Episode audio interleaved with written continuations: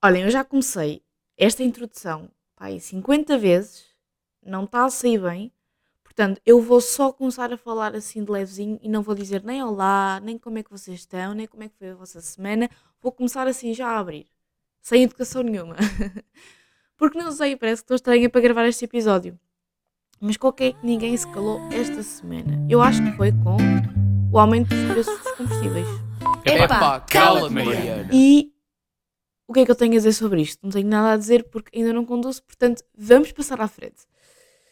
Yeah, por falar nisso, tipo, eu tenho mesmo que ir tratar das cenas para a carta, que eu ando só a dizer isso e depois nunca mais acontece, estão a ver? Porque eu já queria, eu queria ter começado a carta em março e eu estou a ver que por este andar eu não vou começar a carta em março.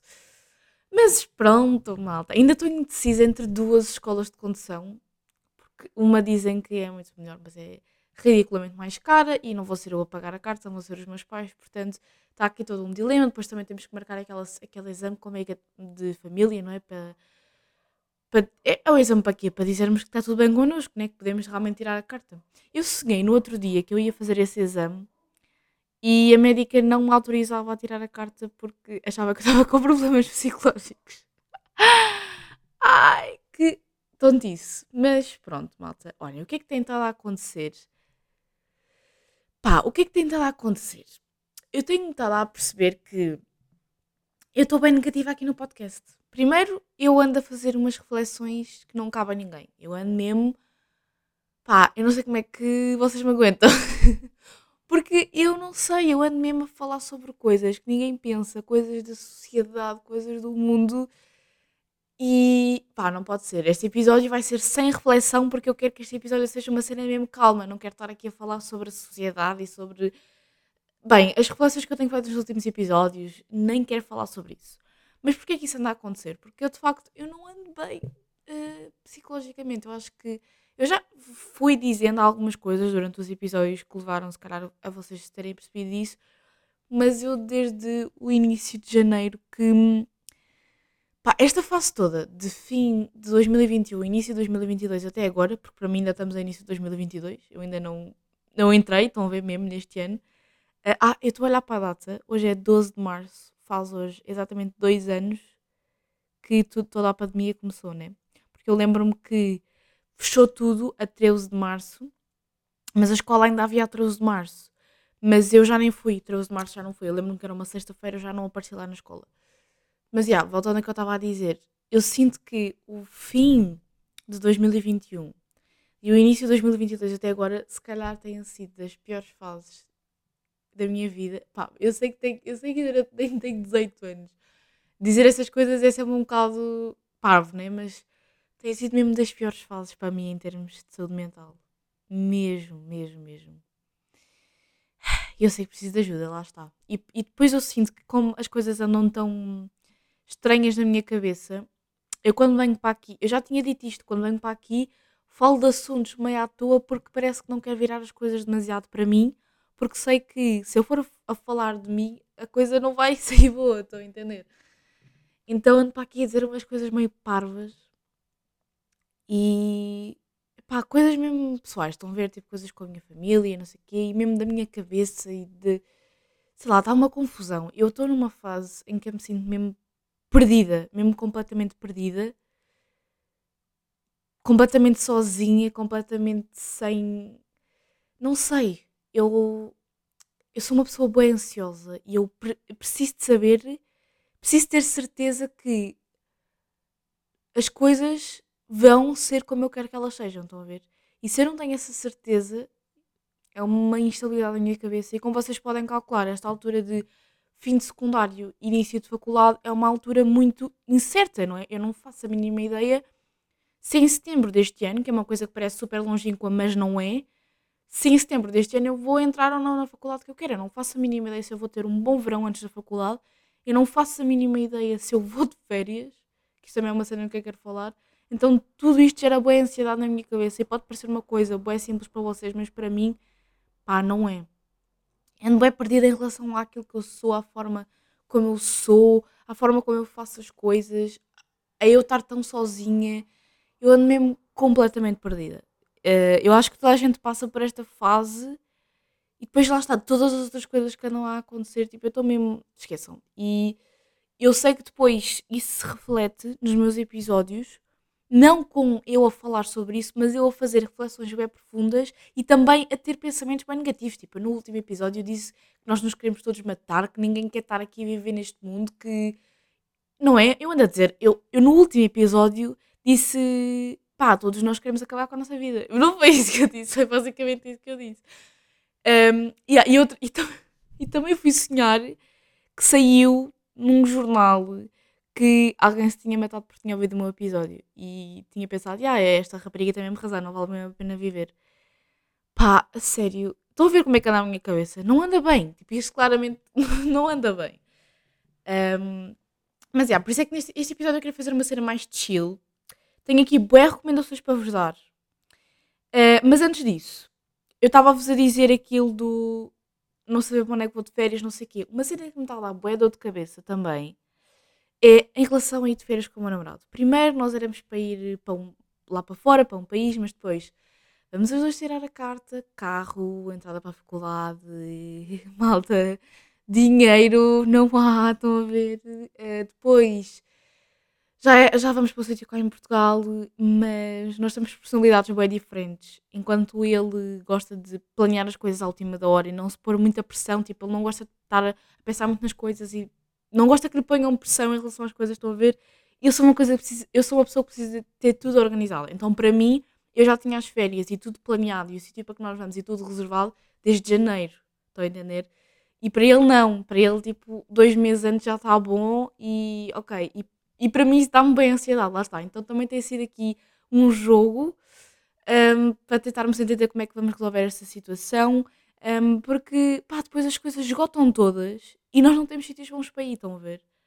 E depois nós somos os dois, e nisso nós somos iguais, nós somos as duas pessoas muito esquisitas.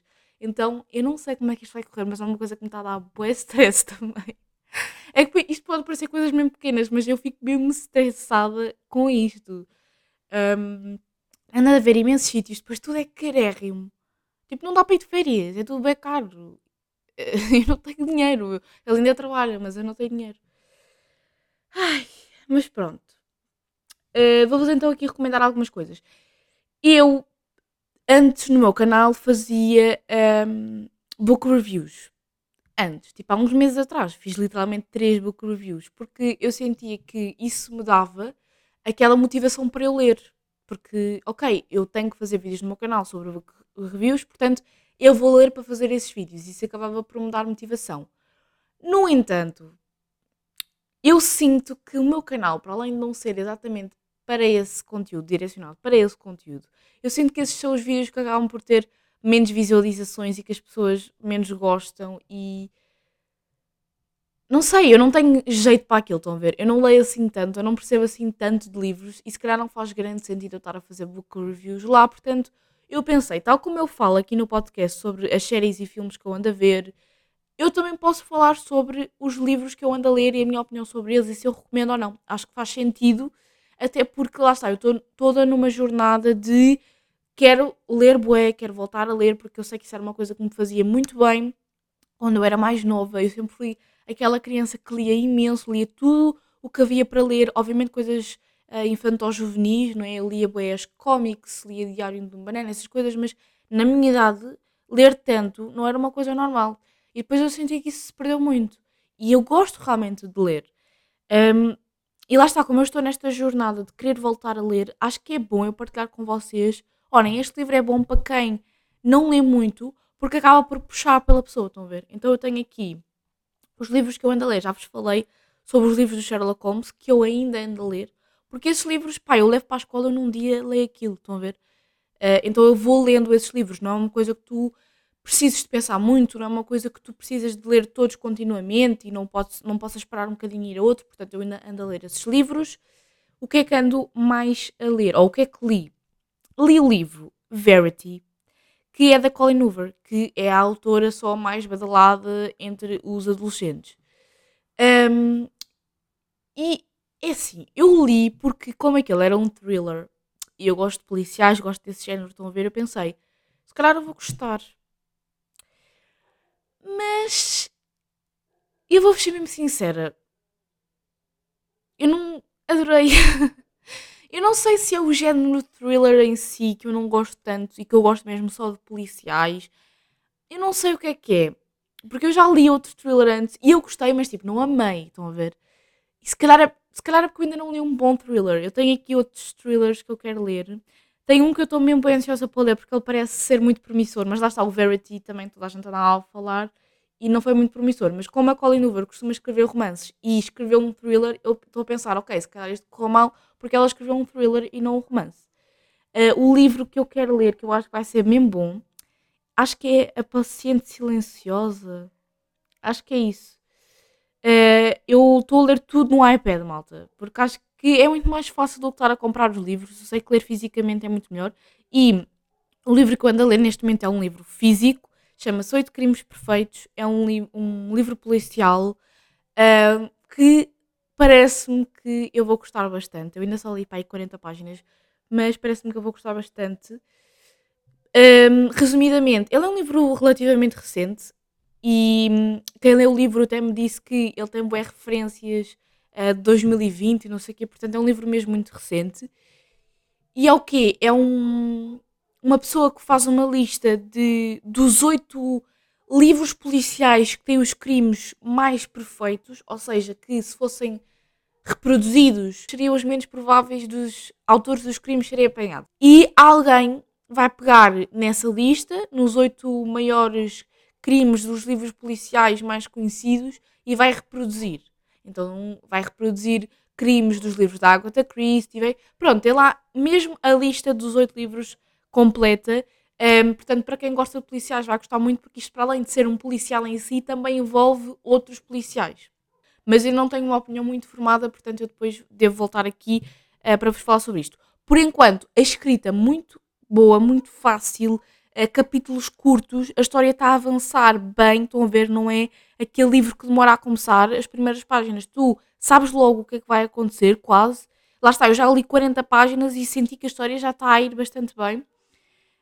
Um, mas ainda voltando ao Verity, eu também quero só aqui desculpar-me, porque eu sei que há mesmo muita gente que gosta do Verity, mas pronto, quero só aqui desculpar-me. É que eu também li o Verity num regime um bocado estranho. Porquê? Porque eu, quando cheguei ao final do livro, eu assim, então, mas espera lá, o livro acaba aqui, isto só tem, só tem cento e tal páginas, não pode ser, o Verity tem que ser maior.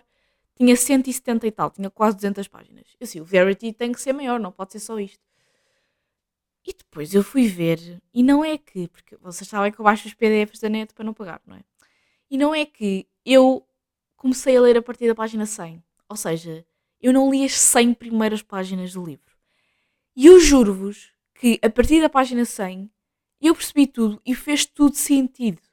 Eu não precisei de ler as 100 páginas anteriores para eu perceber o que eu acho que revela muito que falta qualquer coisa ao livro. Porque se eu li a partir da página 100 um thriller e percebi tudo, não é? É um bocado estranho.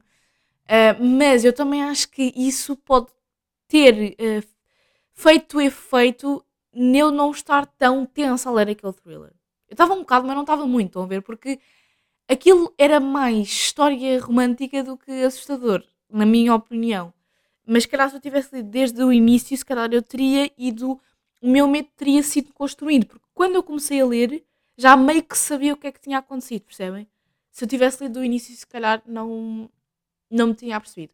Não sei, é assim, eu não desgostei de todo, mas também não adorei, estão a ver? E quero ler mais livros dela, principalmente aquele que andou a falar bem agora, que é o Isto Acaba Aqui. Também quero ler esse livro. Mas pronto, depois vou-vos contando. Passando para séries. Duas séries que eu tenho aqui para vos falar.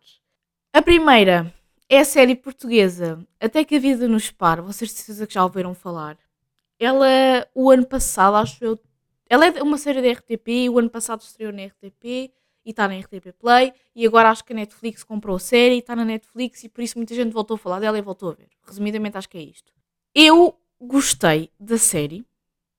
Tem importantes reflexões sobre o amor. Se vocês vão ver a série pela história, não vejam. Porque acho que a série o que realmente realça ali é as reflexões que são feitas em cada episódio. É uma quinta, uma família que tem uma quinta, aliás, que organiza casamentos. Então, a cada episódio, aquilo são oito episódios, acho eu, é um casamento que eles vão organizar. E cada casamento tem uma coisa ali escondida, estão a ver?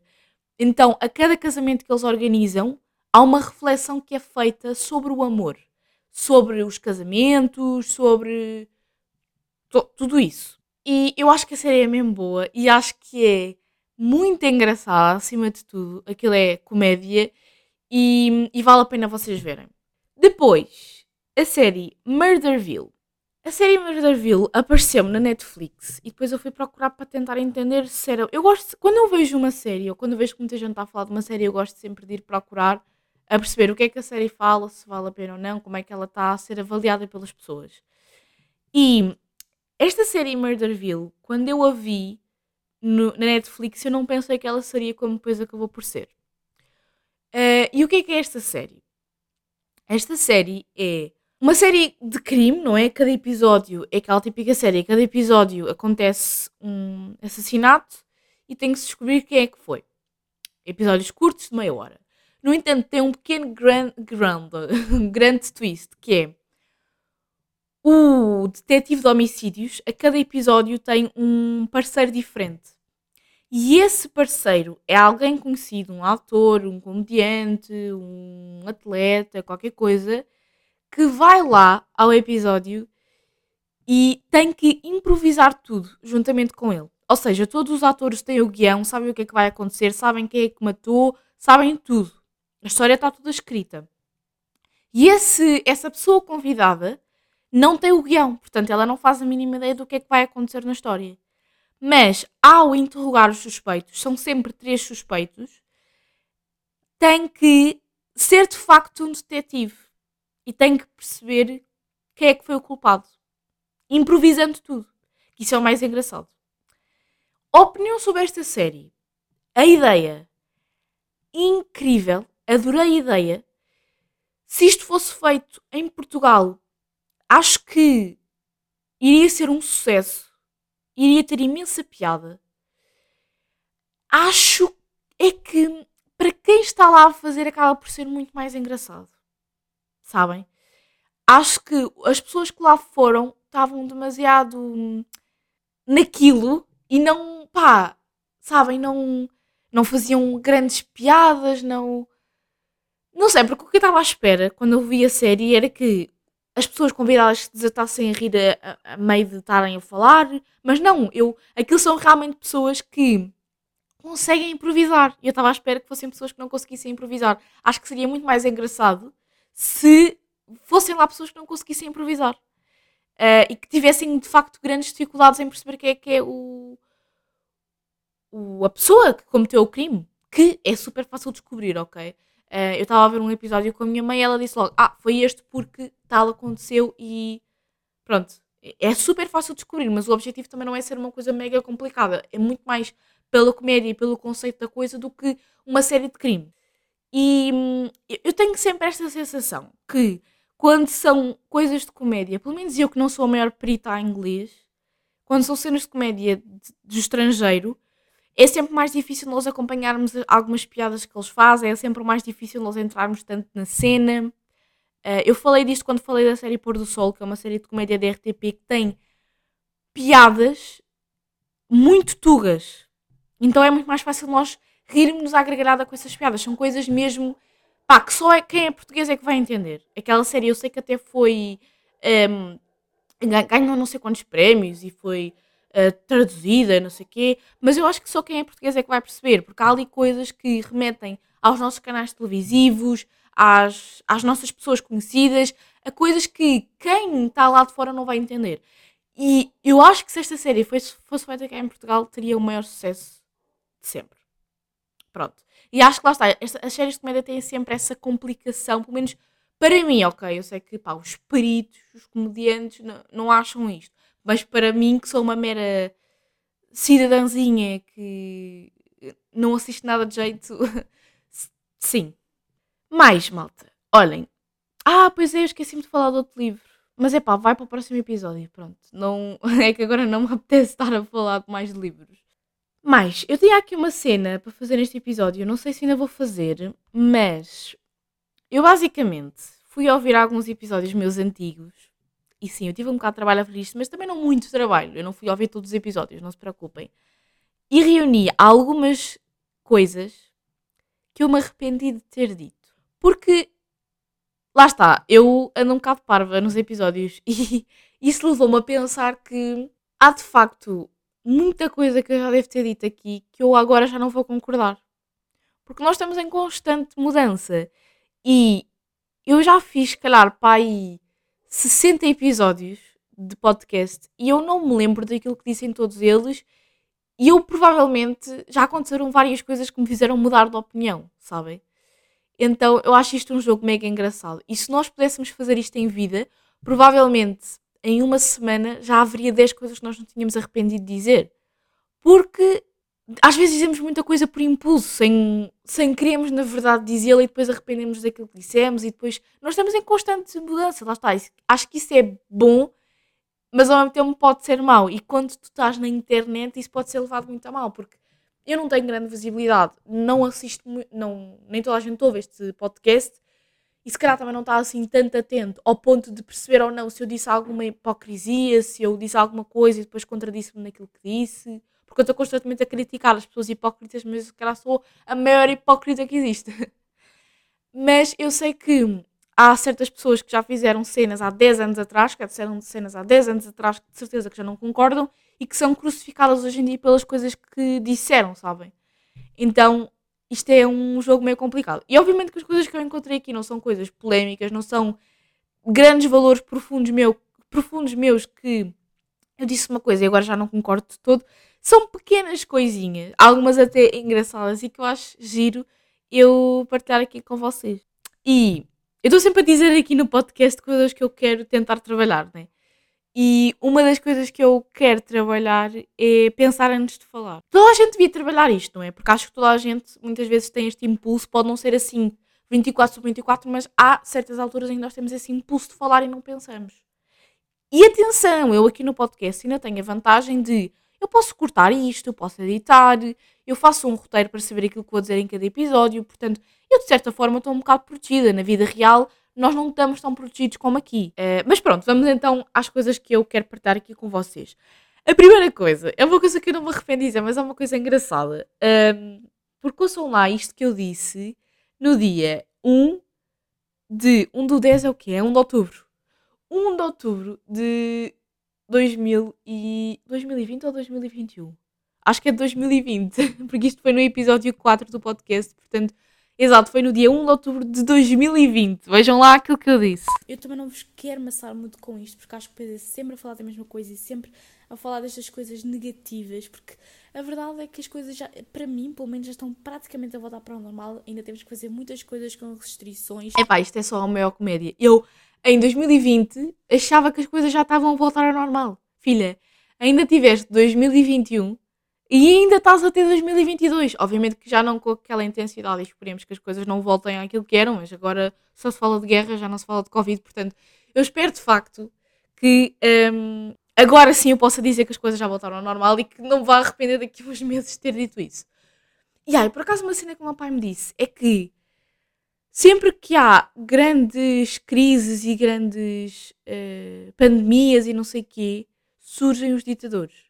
Então acho que quando surgiu o, Hitler e não sei quê, que tinha havido. Uh, foi o quê? Foi, não foi a gripe das aves. Foi o quê? Couve. Foi uma gripe qualquer. Aquelas uh, pandemias cá dos 100 em 100 anos, não é? Que há essa teoria que há pandemias de 100 em 100 anos, não é? Um, e é sempre depois dessas alturas que surgem os grandes ditadores. Não sei se é porque as pessoas de repente estão todas malucas, se é porque quando há uma grande crise há sempre necessidade de surgirem um salvador da pátria, que as pessoas acham que vai salvar alguma coisa, mas não vai, só se está a aproveitar do momento de fragilidade do povo para o enganar. Uh, mas, mas, ai, mas não sei se é curioso. Nesse mesmo episódio, no episódio 4, eu disse também outra coisa que agora não é que já não concordo de todo, mas há alguns ajustes a serem feitos, essa é a minha opinião. Mas lá está, para teres talento é, e para uh, trabalhares muito para alcançares esse talento ou para alcançares algo, tens que ter a paixão por isso. Portanto, eu acho que nós não nascemos com os talentos, mas nascemos com as paixões. É essa a conclusão que eu estou a chegar. Eu acho que nós, eu agora que também já dei isto em psicologia, já tenho uma opinião diferente, não é? Eu acho que nós podemos nascer com os nossos talentos. Acho de facto que nós podemos nascer com os nossos talentos geneticamente. Eu acho. No entanto, quando se dá essa. hum, qu- Quando as características são tr- transmitidas geneticamente, não são todas. Portanto, imagina, a tua mãe é pintora e tu não tens jeito nenhum para o desenho. A característica genética dela não foi transmitida para ti. Mas eu acho que de facto há certos talentos que podem ser transmitidos geneticamente. Eu acho. No entanto, há muitos que não são transmitidos e que as pessoas simplesmente com muito trabalho conseguem chegar lá com muito trabalho e com muita paixão. Acho que antes de tudo tem que haver paixão. Se a pessoa nascer com um certo, uma certa predisposição para uma coisa, se não tiver paixão para essa coisa, também nunca vai conseguir desenvolver aquilo que é preciso desenvolver para atingir o dito sucesso, entre aspas, nessa coisa. Estão a ver? Outra coisa, isto não é algo que eu me arrependa, mas é algo que eu percebi que ainda faço muito. Ouçam lá. Isto porquê? Porque eu fazia uma coisa em todos os episódios, repetidamente, interrompia o meu raciocínio em cada episódio para o fazer. Que era para o dizer, para dizer que estava perdida, que não sabia falar, que naquele dia não sei o quê, não sei o que mais.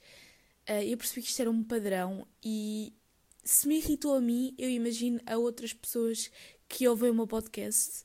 Uh, pronto, ou seja, eu constantemente rebaixava uh, as minhas capacidades para fazer este podcast e sinceramente eu ia dizer que não sei porquê, mas eu sei perfeitamente porquê, mas eu acho que tenho muito essa tendência de rebaixar tudo o que eu faço. Não sei se rebaixar é a palavra certa, mas pôr sempre as coisas num patamar abaixo, quando se calhar até sei que até consigo fazer as coisas. Eu percebi que eu já passaram um ano e meio de podcast e eu apercebi-me que eu ainda digo isto, de me perder muito. O que não é uma, lá está, não é uma coisa que eu me arrependa, mas é uma coisa que eu também se calhar deveria trabalhar, não é? Porque eu estou a fazer literalmente o melhor que eu posso. E eu já disse bastantes vezes que este podcast é mais uma terapia para mim do que propriamente uma cena para produzir conteúdo que me ponha grandes expressões, estão a ver?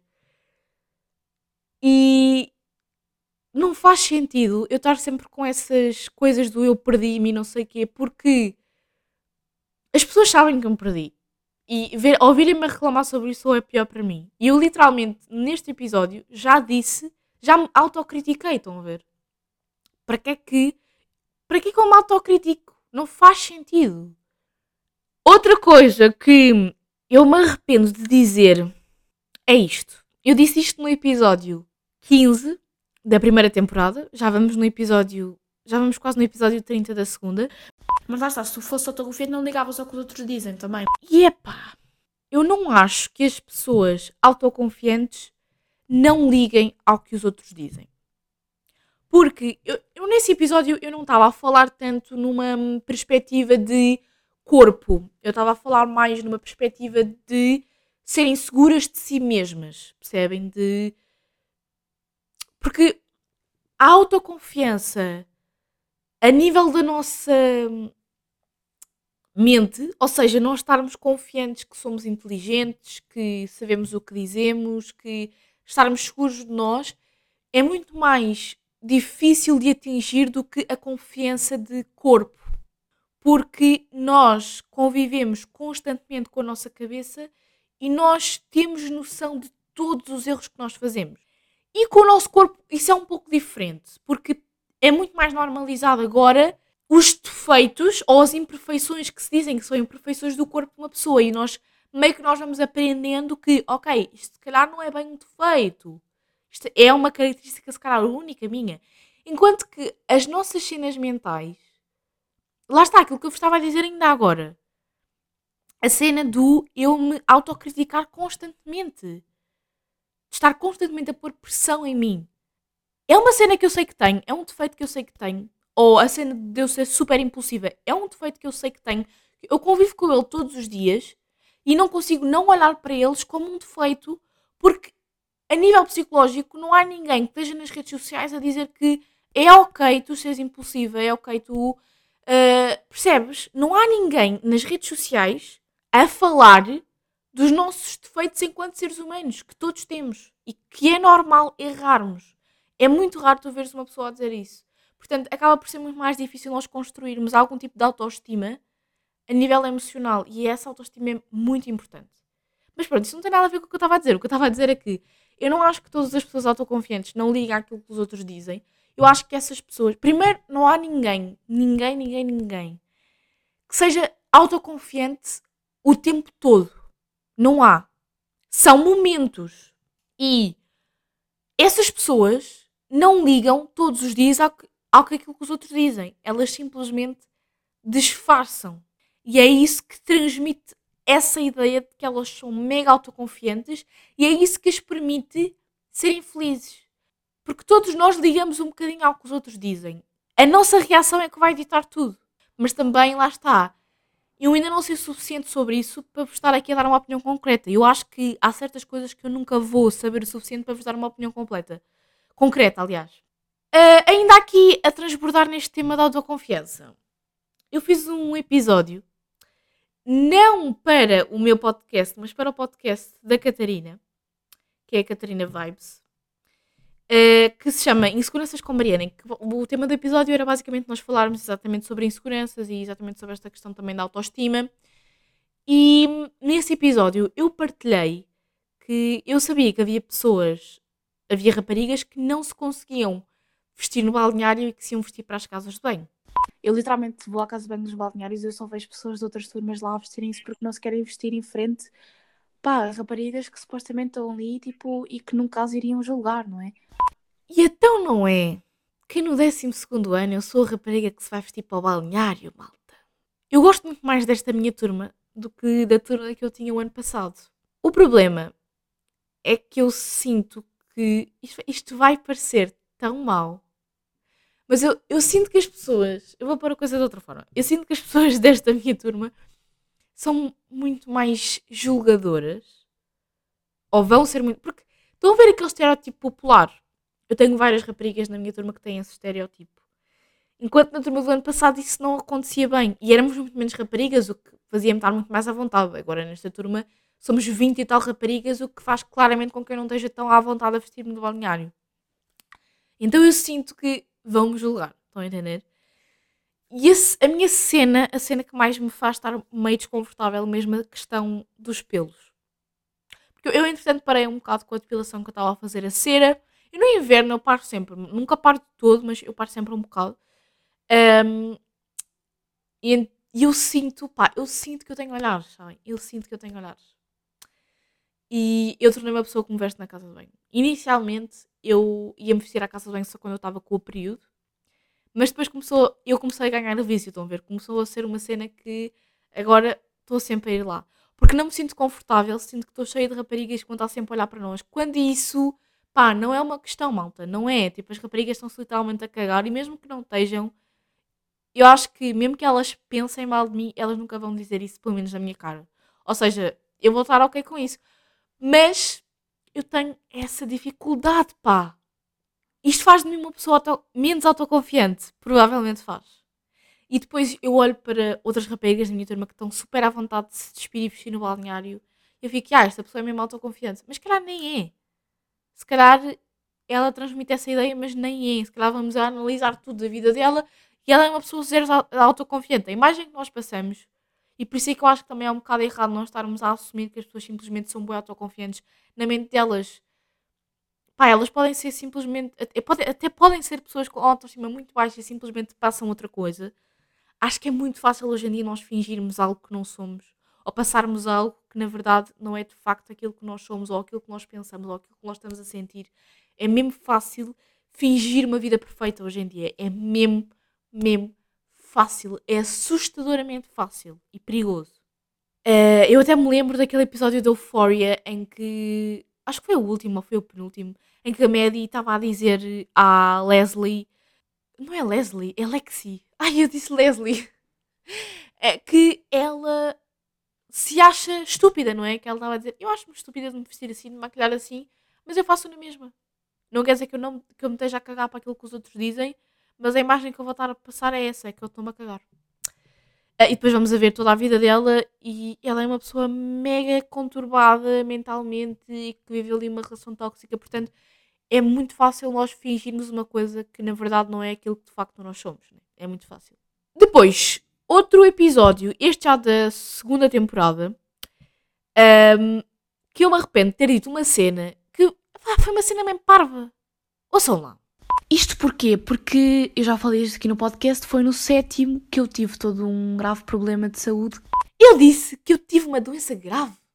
Epá, foi uma doença grave porque foi uma doença que me levou a estar mesmo mal mentalmente, mas não foi uma doença grave. Eu não tive tipo acamada e não sei o quê. Epá, eu arrependi-me mesmo bué de ter dito isso. Quer dizer, lá está, eu não me arrependo. Eu não me arrependo das cenas. Quando eu digo arrependo entre aspas, porque não me arrependo, mas porquê que eu disse que foi uma doença grave? O que é que estava a passar na minha cabeça para eu dizer que tive um problema grave de saúde? Opa, uh, não.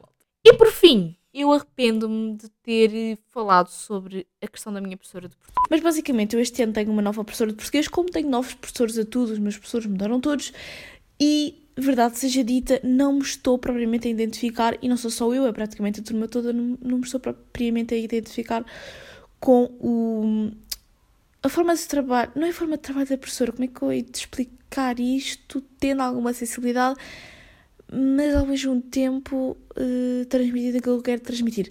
Basicamente, eu acho que a professora se perde muito um, enquanto está a explicar a matéria e isso baralha-nos também um bocadinho.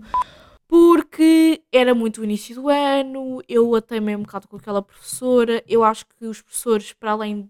Lá está, é muito fácil e os professores têm que fingir todos os dias uma coisa que não são. Eu acho que os professores são meio que atores, num certo sentido porque eles vão para as nossas aulas fingir que. Tipo, eles têm que estar sempre bem, os professores. Vocês pensarem, as pessoas podem estar a ter um dia de porcaria que só lhes apetece chorar e eles vão para as nossas aulas e estão ali e têm que estar fresquinhos e explicar-nos as coisas e incentivar-nos para que nós entendemos a matéria, sabem? E eu depois de pensar um bocado nisso e depois de ter percebido algumas coisas acerca da minha professora, eu arrependo-me de ter falado sobre isso porque eu sei que as pessoas não estão bem. Tipo, há boia de cenas a acontecer para além da escola que levam as pessoas a não estar bem. E vocês já pensaram que para os alunos é muito mais fácil estar numa aula e simplesmente tipo, chorar porque alguma coisa não está a correr bem. E isso, as pessoas não podem fazer isso. Então eu arrependo-me arrependo de ter falado nesse assunto. Apesar de eu continuar a achar que eu não estava errada naquilo que disse, acho que podia ter dito as coisas de uma forma diferente e acho que. Acho que eu tenho mesmo que ser menos impulsiva. Tenho mesmo que ser menos impulsiva e tenho que dar uma oportunidade aos professores e ser compreensível. Os nossos professores são todos muito mais velhos. Eles estão a trabalhar e, e, quase em precariedade, porque nós sabemos que os professores dão uma vida pelo trabalho deles e não são nada recompensados por isso. E eu sei que é mesmo difícil e eu às vezes sei que posso ser um bocado injusta, por mais que eu acho que estou a fazer a coisa certa e que estou a fazer eles verem um lado que se calhar eles não estão a ver, se calhar não é bem assim. E eu arrependi-me um bocado de ter falado disso dessa forma, como falei. Um, e pronto, malta. E o episódio vai ficar por aqui. Eu espero muito que vocês tenham gostado. Tenham uma ótima semana.